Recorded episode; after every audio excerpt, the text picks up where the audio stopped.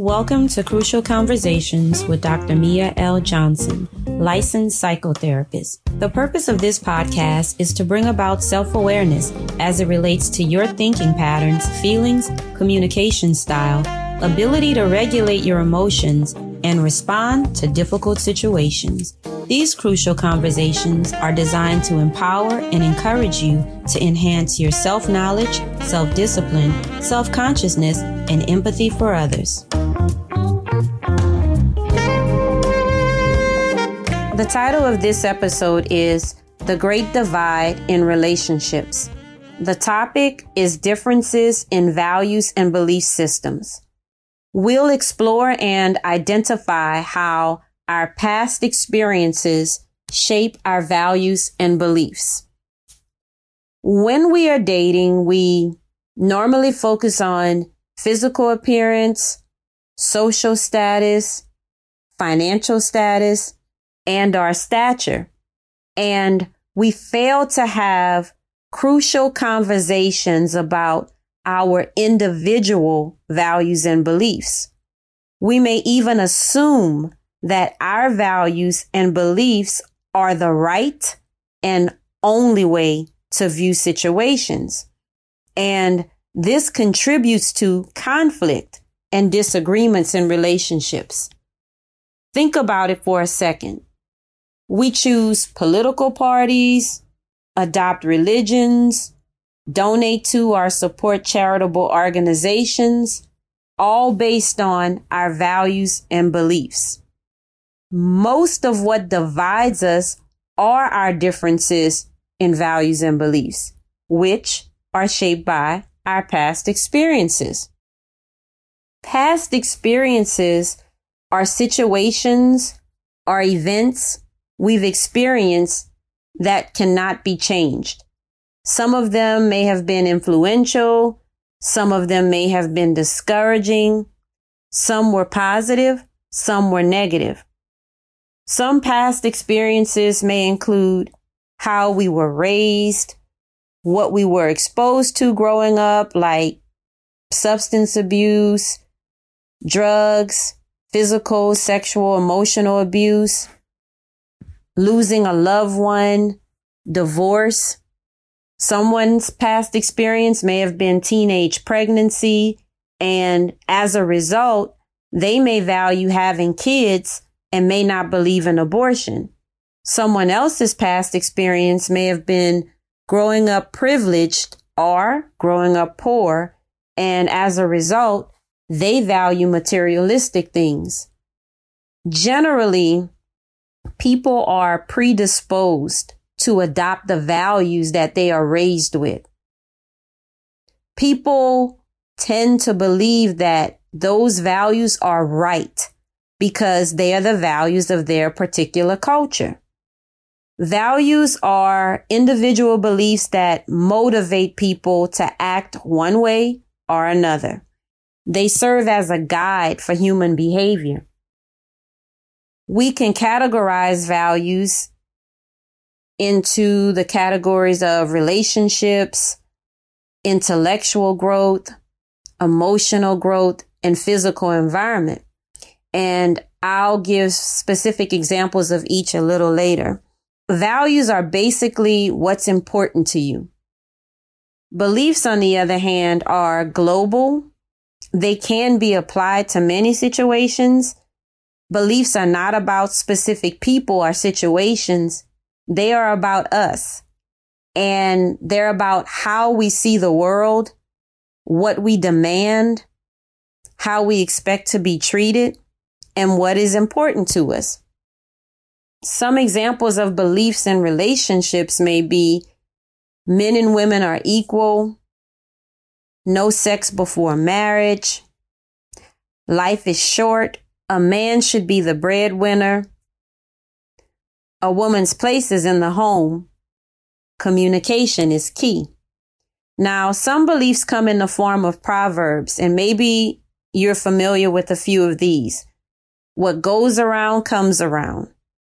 You get what you deserve. When the going gets tough, the tough gets going. Birds of a feather flock together.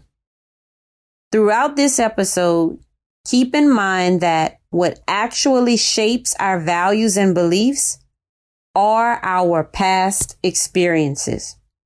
So let's explore this. If you are in a relationship, both of you may value relationships, but not to the same extent. Each of you may value different aspects of a relationship. One may value romance, standing up for oneself and being honest, while the other one may value having kids, being close to loved ones, and submission. Both of you may value intellectual growth, but again, not to the same extent. One of you may value having a high school education and finding a job, while the other may value having a college education and having a career. When it comes to emotional growth, one of you may value finding a spiritual practice or religion and controlling your temper, while the other values having fun and coping with emotions. And it's the same with physical environment. One may value having a stable place to stay and having financial security, while the other may value materialistic gains and making money. So when we avoid having these crucial conversations about values and beliefs, and we decide to make the relationship official, it could be via living together or via marriage. And when conflict ensues, it's usually because of a difference in values and beliefs. So let's look at a few examples and please note that all characters used in the examples are fictional. So in the first example, we have Paul and Mary who are married and let's start with their past experiences. So Mary was raised in a two parent household where financial stability was important. While both of her parents worked, her father paid all the bills while her mother was able to do as she pleased with her job earnings. Paul, on the other hand, was reared in a single parent home where he watched his mother work two jobs to make ends meet for him and his three siblings, and they received no support from his father.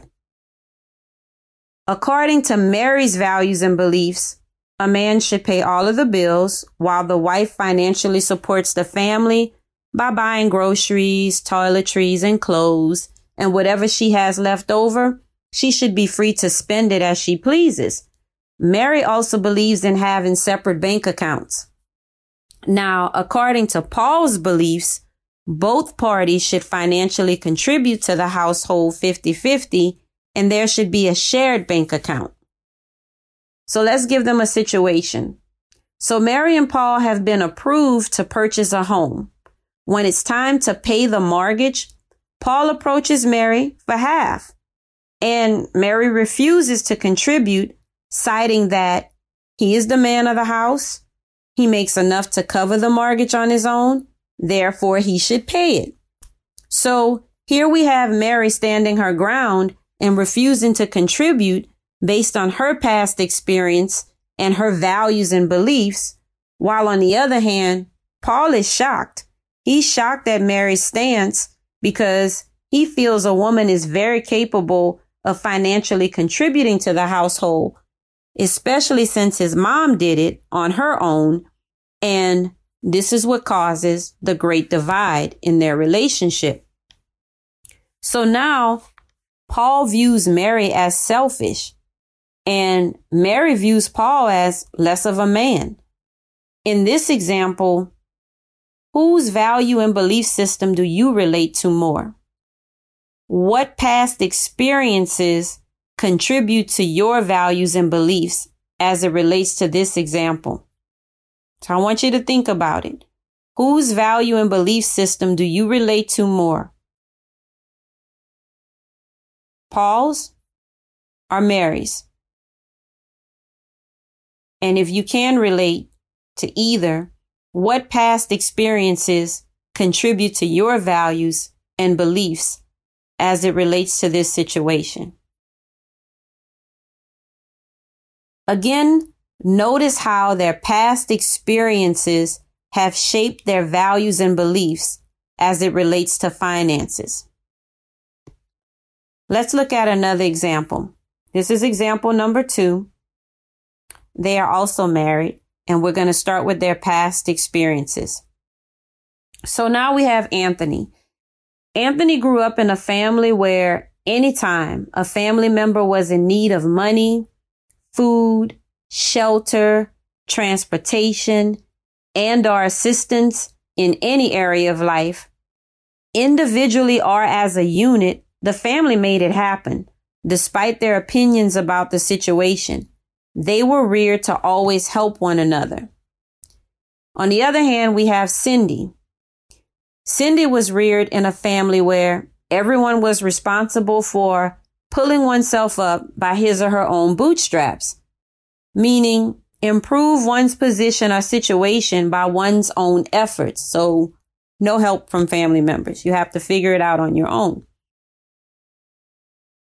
As a result of Anthony's past experiences as it relates to family, he believes that being family oriented looks like giving a family member money when in need, bonding family out of jail, and standing by their side no matter the charge.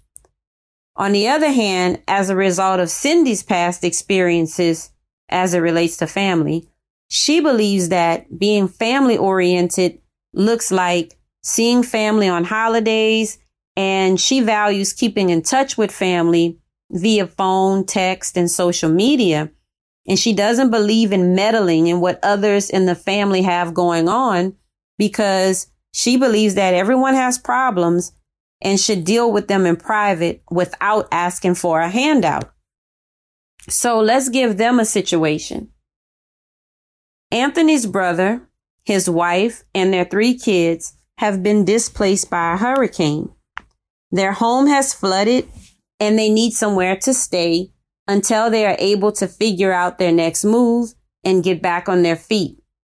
So as soon as Anthony hears the news, he starts preparing to welcome them with open arms and is willing to allow them to stay as long as they need.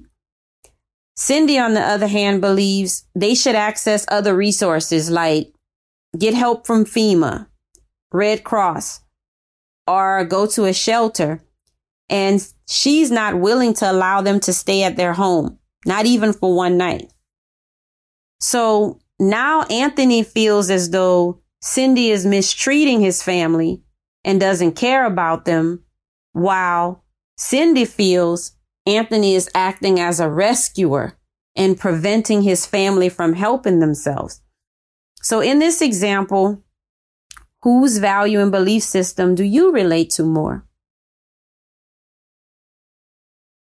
What past experiences contribute to your values and beliefs as it relates to this example? Again, notice how their past experiences have shaped their values and beliefs and has caused a great divide in their relationship. Let's look at a different example this time. So this is example number three. We'll start with past experiences. Nate and Sheila both grew up in untidy homes where dishes were left in the sink for days at a time. Laundry was kept on the sofa and never folded or placed in the closet. Beds were never made. And throughout the house was sheer clutter. As an adult, Sheila values a neat and tidy space. She believes that everything has a place no dishes should be left in the sink overnight, and the house should always look presentable as if company were coming over. As an adult, Nate values having a home and he believes that it's not necessary to clean unless they run out of clean dishes and our clothes. Nate believes that it's pointless to make the bed every morning because he'll just get right back in it. He also doesn't believe in throwing much of anything away. Here you have two people with the same past experience, where they both grew up in the same type of environment. However, they present with a different set of values and beliefs. Again, notice how their past experiences have shaped their values and beliefs and has caused a great divide in their relationship. I've given three examples. In each scenario, who's right? In each of these scenarios, who's right?